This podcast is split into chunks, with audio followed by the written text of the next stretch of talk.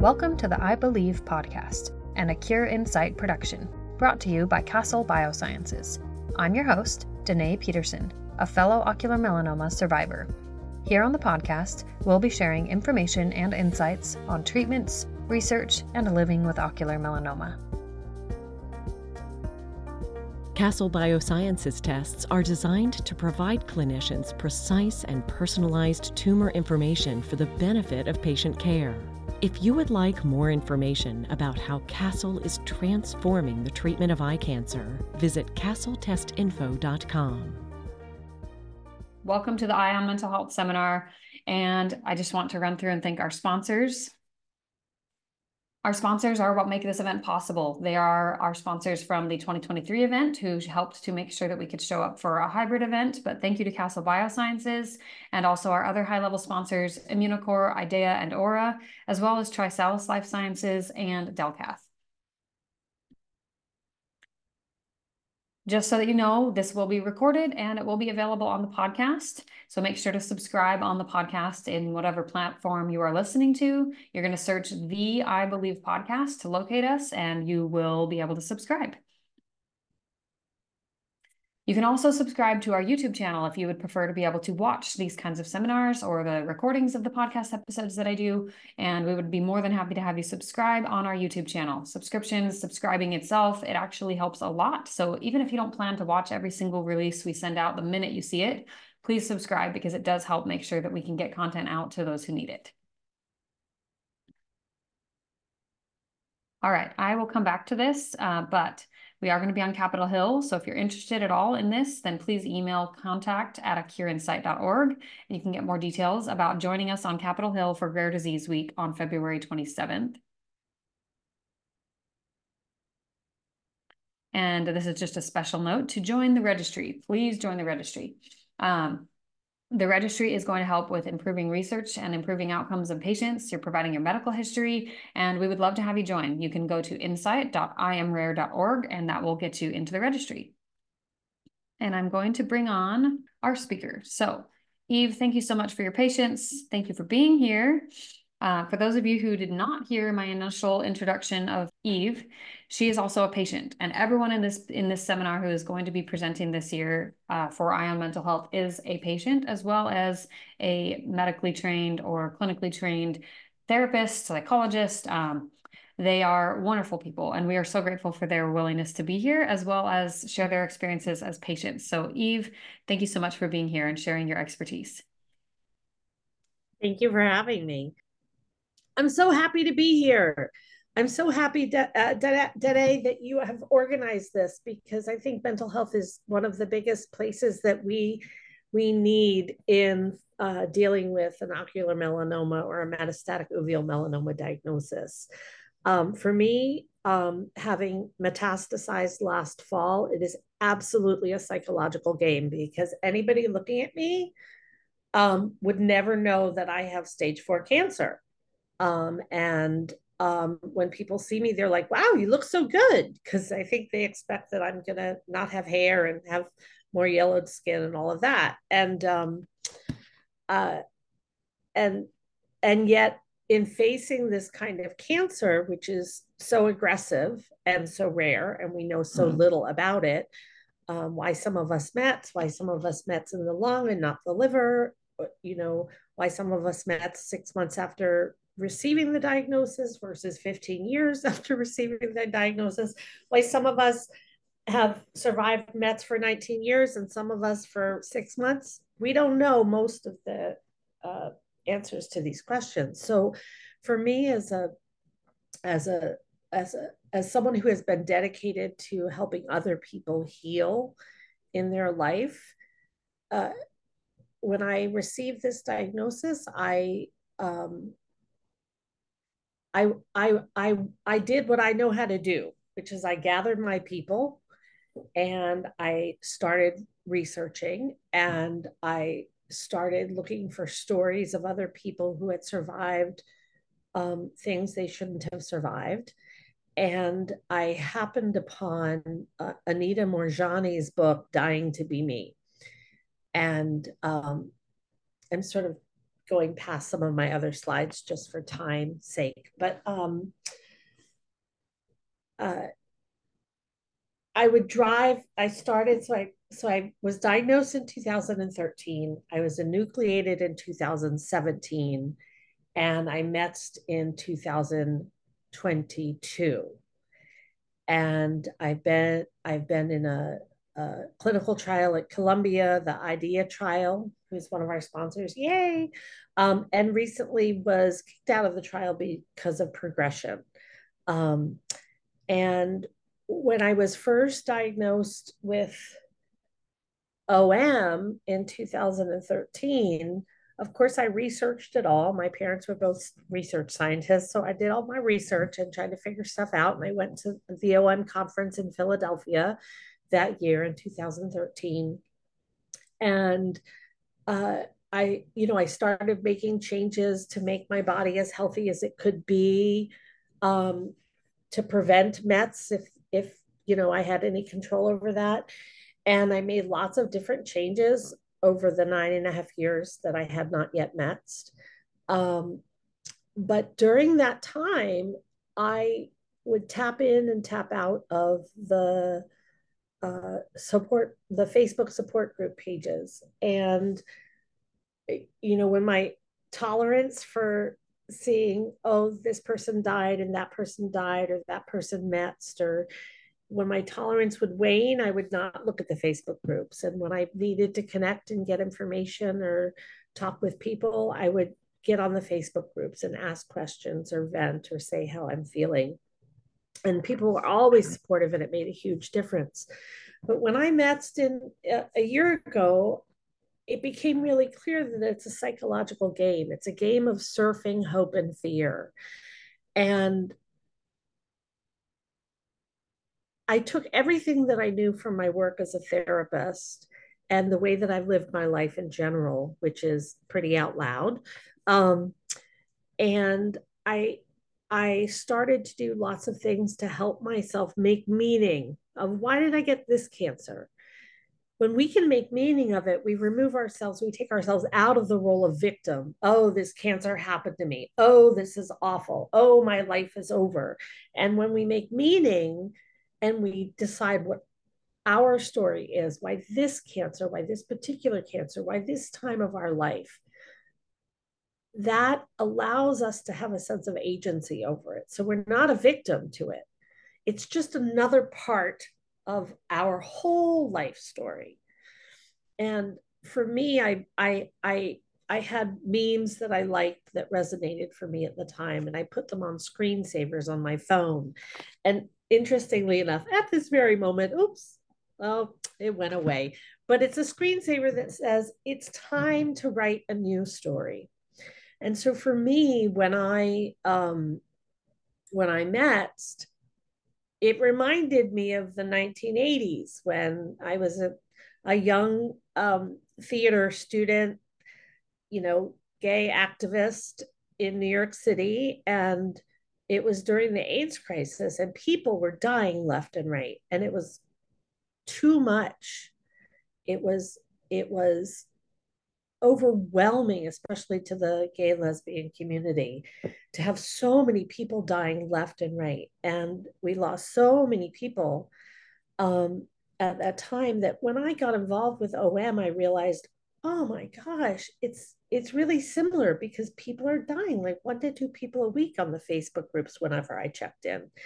And I remember there was a therapist in New Hampshire by the name of Connie Robillard who was a who was a a, a client um, an OMer, and she and I connected because she was a therapist. And two weeks after we connected, she died, and I was like, "Oh my god, that was way too fast!" Like like I was very frightened and I carried this fear of like once you start to METs, you're gonna go quick. Um, of course, that's that's my awareness of that has changed um, considerably now that I'm still alive a year later, um, and and now that I've met other people who um, have survived METs for many many years and um, and so I had to change my story from, oh my God, I'm to die like really soon to, hmm, no, I'm to surf. I'm to surf like Clay Butler, who made the wonderful video about, you know, what happens psychologically when you metastasize. Um, but I've got to learn how to surf moments of hope and moments of fear. And I've got to sort of embody this like mellow surfer dude, which is not my personality, this mellow surfer dude self that is not too phased by any bad news, but keeps it in the per- larger perspective of, okay, one step at a time. And it's very hard to do when you're facing a deadly cancer. It's extremely hard to do. Um, and yet, I could either do that or I could sink into depression or anxiety or um, dysfunction and and be frozen in it. And um, what I've learned over time is that one has to feel all the feelings. Feel the bad ones the hopeless ones the ugly ones the difficult ones the angry ones the um, uh, the self-blaming ones. And and also feel all the joy and the love and the gratitude and the um, generosity of how people show up in our lives. So surfing all of these feelings and surfing the good news and the bad news with whatever treatments you're pursuing the meaning for me became after years of service to others the meaning became I got to heal myself. I got to focus on me. I got to figure out what message I'm not getting that I got to get. I got to figure out what I want to do before I die. I got to prioritize myself. I got to, and it became this whole study in um, spirit has allowed me to stay here to to date so, what is my purpose? And deep down, I felt I had a much larger purpose than what I had already accomplished in my life, which was, you know, it's not chopped liver, pretty decent. Um, and and it became really clear to me that for me, it was about writing a new story. It was about taking mm-hmm. all the healing skills that I had so heartfully given in service to so many people in my life and turn those skills towards myself. And what I want to say is that, you know, nobody can tell you what your your cancer story is. Nobody can tell you the meaning of, of your cancer or why you got it. And it is a hundred percent valid to have the meaning be, I got this really, I was unlucky. I got this really bad cancer and it sucks. And I'm just going to live my life. If that's the meaning you make of it and it resonates for you and it works for you, go for it. If the meaning is, oh my gosh, I'm figuring out my self worth for the first time in my life, this is amazing, go for it. If the meaning is, oh, I've helped everybody else my whole life and now I'm going to help myself, go for it. That the meaning that you make of it is yours and yours alone and only yours to decide. Um, and and the meaning that you make of it is meant to help you cope. It's to help you tolerate the ups and downs. Um, and and you know you can get as deep and as woo woo as you want about it. You know some people are like i must have been a really bad person in a past life to have this cancer in this life. Whatever works for you. Um, the importance is that whatever frame you have, whatever way you've written this story about why this cancer, why now, and what you're going to do with the with the remainder of your life, that is uniquely yours to figure out. No, and don't let anybody tell you, oh, you know, God gave you this cancer because of blah, blah, blah, blah. No, it's for you to decide in the quiet of your own heart, in the quiet of your own belly, in the quiet of your own prayer, for you to decide. Um, there's a couple other things I wanted to say. So let me just look at my slides just to see if I'm getting everything. Um, so for me, for me, you know, cancer is the great distiller, right? It, it's like it allows me to be acutely aware of my mortality. It allows me to to to be aware like I don't I don't know how much time I have left on the planet, but I am going to use my time in a valuable way that that lifts me up. And um, when you don't have a, a, a cancer like ocular melanoma, you're also, you don't know when you're going to die. But the difference is that being a mummy, being an OMI, allows you to be acutely aware of it. And um, and and ultimately for me it was a gift. So when i was going back and forth to new york i was listening to lots of audiobooks and memoirs. And i get really lifted up hearing other people's story and how they make sense of their lives. And i listened to anita moorjani's book dying to be me. And it's a book all about how out of nowhere she was in like stage four end of life cancer in india and uh, she she was in the hospital and the doctors were giving her the look of like i'm so sorry you're about to die.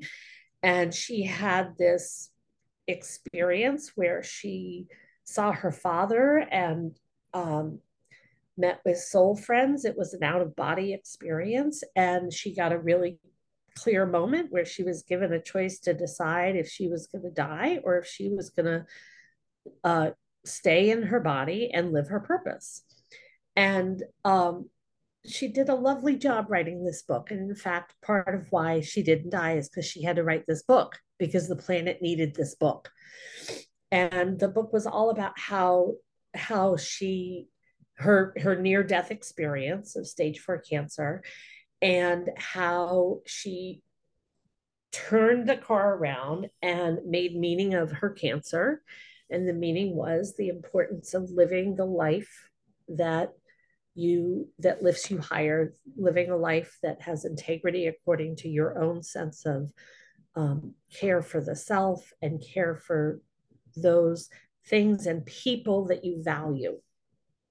Um, let me just check out another couple of slides. It's been a while since i talked to anybody in this kind of uh, format so forgive my um,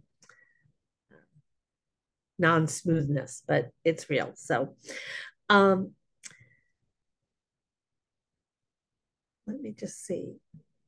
So for me, I got really clear. Are we okay with time? You're good. Okay. I was just going to tell you, you're doing a great job, especially okay. considering all of the hiccups that we've had to deal with this morning. You're doing a wonderful job. So thank you for oh, being good. here and sharing your insights. I have notes and I love them. Oh, wonderful. Good, good, good. So um, so cancer is the great distiller.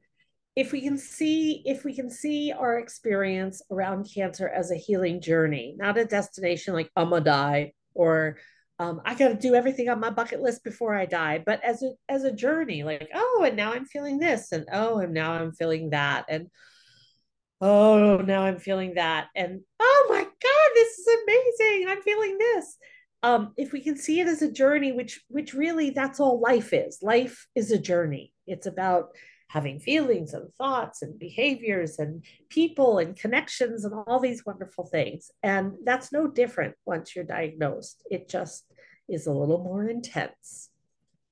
Um, I know I know Allie's going to talk about uh, the different kinds of therapy and um, Katie is going to talk about, I think, radical acceptance and uh, the the positivity of the stress of a diagnosis and how to do good things in life. So I'm going to not cover that. Um, uh, but uh, yeah, so I mean, every all of us know that with each new scan or each new doctor visit, uh, it can throw a monkey wrench uh, or a monkey into the wrench or a wrench into the monkey. What is that saying? Um, and and there can be scanxiety and there can be um, you know periods of denial. Thank goodness um, that happen because uh, it's hard to maintain this this the intensity of I have a deadly cancer. I don't know when I'm going to die.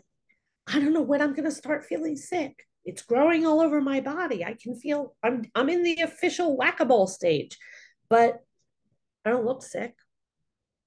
You know, I'm still my vibrant Eve personality.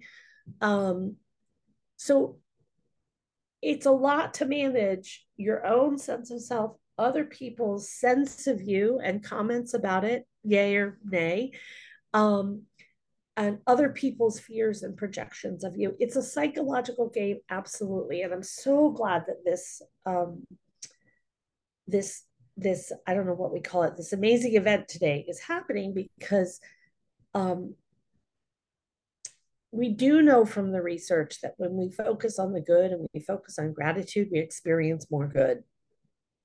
And there's lots of spiritual texts that's that explain why that is, but when they proved it by science, um, you know, it, it led a certain credibility to it. Humans like humans are very connected to being human on this planet, but um, uh, it is true that if we can be positive, that that's better. Why is it better? Because it feels better.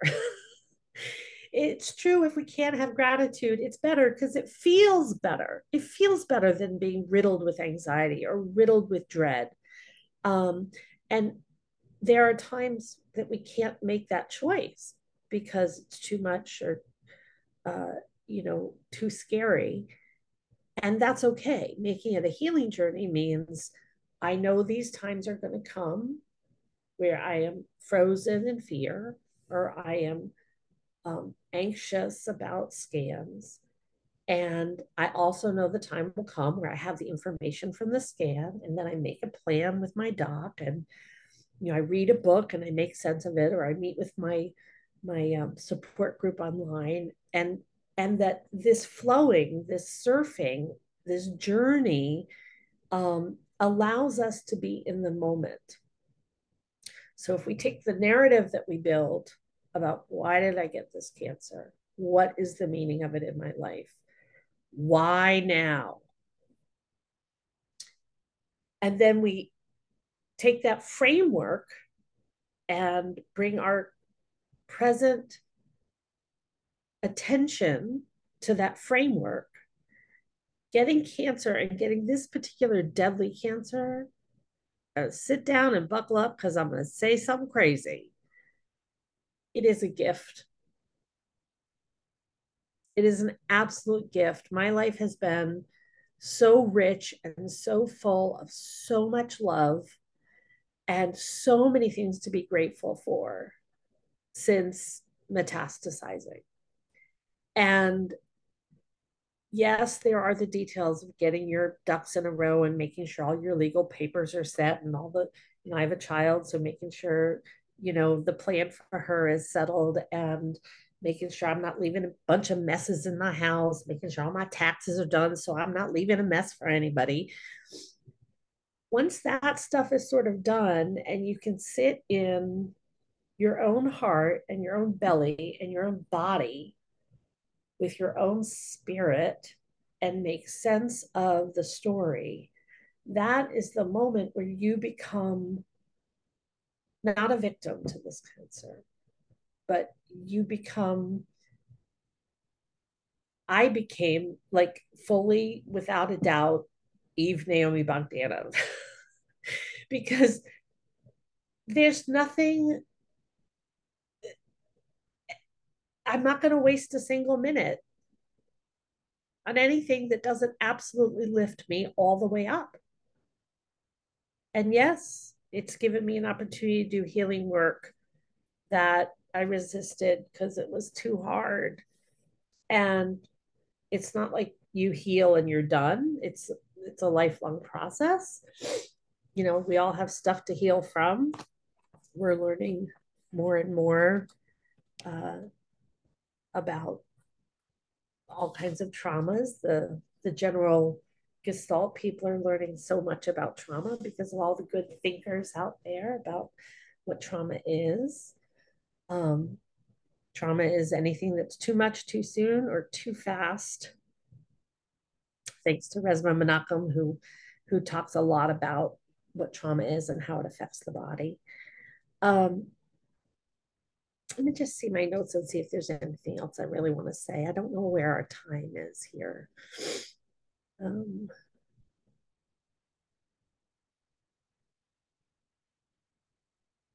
how are we doing with time? I'm going to say we have five minutes. Okay, great. Um, and this has been wonderful, by the way. And we do have one question in the chat if you uh, are willing to oh, answer please. that after you check your notes. Yeah, yeah. Um, so yes, what this, is the question? This is from someone who's asking Can you feel all the joys and pains on antidepressants? Um, uh, well, you know, I know that there are some thoughts out there that antidepressants sort of mute the affect or you sort of have like a ceiling. Um, and I think it's different for every person. Um, and I also think that um, for a lot of people, antidepressants save their life. um, a, a, colleague of mine said long ago um, that, you know, medication is to help you with your symptoms, but therapy is there to help you with your issues. And so you know, if you're having trouble feeling all the highs and lows on the medication that you're on, um, sometimes the solution is to try a different medication or go off your medication. But more times, the solution is to find a different therapist, to find a better match, to find a different kind of therapy that speaks more to your story and your personality. I know Allie's going to talk about the different kind of therapies that are out there. Um, and and so I, you know i'm not going to be somebody who's going to say absolutely this is the answer 100% for everybody because it's so individualized. Um, but i i can say i've been on antidepressants much of my life for for the uh, for reasons that i came by quite honestly.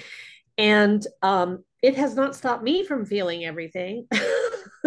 Um, so as as so i will just say that um, uh, yeah but you could talk to your provider more about you know if you feel blunted uh and and you're not you know if you if you feel like you can't feel your feelings fully you know that's there can be solutions for that. Well and it like you said it's it's an open dialogue. Um I, anytime that i have been on an antidepressant or that i have family members oops who have been on one um it's it's very much an open dialogue between you and a psychologist or a psychiatrist who's prescribing medication or um, you and your therapist as you're reporting symptoms, things like that. So, like, I mean, obviously not a therapist, just speaking from personal experience, but it is very much an open dialogue. And the more that you can communicate about that, uh, and if you find that you cannot communicate about that, it sounds like what Eve is saying is you probably need to find a different person to work with so that you can communicate more effectively it's all about the match. You know, I can be a really excellent therapist for some people, but for other people, you know, they they don't like the maybe casual way I can speak or the colloquial way I can speak sometimes. Um and and and that means I'm not the best therapist for them, right? So it's okay. It's all about match. Yeah, that was such a good point. Well, I loved what you said. Um, and I I feel like we've kind of covered a, like a lot of different things as you've spoken but i loved what you said at the beginning. You said that this this diagnosis journey becomes something of like riding the waves of the hope and the fear. And um, i think we're going to see in in some of the later presentations you're going to see how those waves kind of are mirrored in so many different areas. Um, we experience the waves the ups and downs right? The ups and downs of the hope and the the belief in the future but also the the really low lows or the really fast fall to the low. Um, and i think that i think that it's just such a good visual to imagine that. And i also just i also just know that for many of us in the in the online community at least we know we know someone who loved to surf who we lost last year. So that just mm-hmm. that just made me think of clay. Um, mm-hmm. and i think that he would he would have also loved the way that you phrased that. Well i um, got i got it from him because i had to embody like you know, he was like in my head, he was like this mellow surfer dude. Yeah. and I was like, the only way to handle this is to be like, okay, now we're on a swell, now we're on a low. Yeah. Now like I'm just gonna you know, follow. Yeah, yeah. Well, this has been wonderful. Eve, did you have anything as you're looking through your notes that you want to uh, finish and, and to end with? Um, that's a good question. I'm it's always hard for me to pick and choose because I have so many things I want to say, but I think mostly I just want to say um, that cancer is a rich opportunity to to get to know yourself in ways that maybe you had not ever taken the time to do. And to identify you know to to for some people it's really a bold thing to try to find meaning of their cancer. And for me it's natural. It's how i've that's how i've lived my whole life. Um, but it's not natural for everybody it's scary for most people. It's wicked it's scary. And don't get me wrong i've had many moments of feeling very very scared. Um, but making meaning of your cancer journey lets you be in the driver's seat. It lets you decide how you're going to understand and and live your life. And and that kind of agency and empowerment is necessary when you're faced with something that can be so overwhelming that's such a powerful way to put it. Um, and I love what you said about how cancer is a rich opportunity to get to know yourself. Um, and I think that that that's the gift, right? It's not it's not the having the cancer. It's not the losing your vision. It's not having to deal with all the treatments and the the doctor's appointments. It's not all of those things. That's not the gift. The gift is the presence. The gift is the desire to make the meaning of your life, the desire to be here and the and the cherishing of the life that you currently have. Um, mm-hmm. So I love, love everything that you've said. Thank you so much for being here, Eve. Um, and I would say let's give you a round of applause, but we're gonna have to do a silent, silent claps for all of all of the things that you just shared and uh, the insights. And we would love to have you come back. Uh, maybe we can get you back on the podcast for like Mental Health Awareness Month coming up. Totally, um, and I'm happy to do like a Q and A because I, you know, yes. And as far as you know, as far as that goes, if people do have questions, um, please keep those in mind and go ahead and drop them in the chat or the Q&A boxes. And I will I'll give you like eh, if you're going to type a question we've got about two or three minutes. So um, if you have questions please make sure to share those. Linda says thank you Eve. Um, but yes we we are going to be covering in the next session just different therapy modalities as well as radical acceptance with Ali who is also a patient and a psychologist um, and so we're very excited for this next session. And I love how you just, I mean, you just like segued into it. You're just like, you know, there's so many different opportunities for therapy and everything, everything is going to be different and unique for each person. And it's just the perfect, the perfect shift into our next session. So like, I didn't even do that. Eve just did that. That was great. I do have a question. Um, you mentioned the the book. Can you just say the book that you read again and the author's name? Oh, uh, sure. Anita Moorjani, M O O R J A N I, and she wrote a book, Dying to Be Me, about her experience, um, uh, a near death experience. They call them NDEs, mm-hmm. um, and how she came back from the edge of death. Um, it, it's I hung on every word, and then she's since written several other books. Um, so yeah. Well, I love that. And books are, you know, just having those books, we'll make sure that we include those kind of in the after notes of, of this session. Uh, but just having those options as resources. Uh, another book that I really liked that you mentioned, you mentioned when you first got your metastatic diagnosis that it, it kind of became this this journey of looking looking for evidence right that you go looking for or you have the opportunity you have the opportunity to go looking for evidence of why this is really bad or how you can make meaning of it how you can survive how you can get through this how you can weather it um, and one of my favorite books for that is oh radical remission by kelly a turner oh radical yes remission yes also such a good one Oh, and Radical Hope, another one. Radical Hope. I haven't read that one. Oh, Radical Hope's great. And and what's so funny about Radical Hope is that like, you know, I didn't get that book until like four or five months into my metastatic diagnosis. And I was like, I've already done like nine out of the 11 that are listed here. I was like, how did I know how to do that? yes. No, isn't that so funny though? Yeah. Um, but yes, both of those right. books.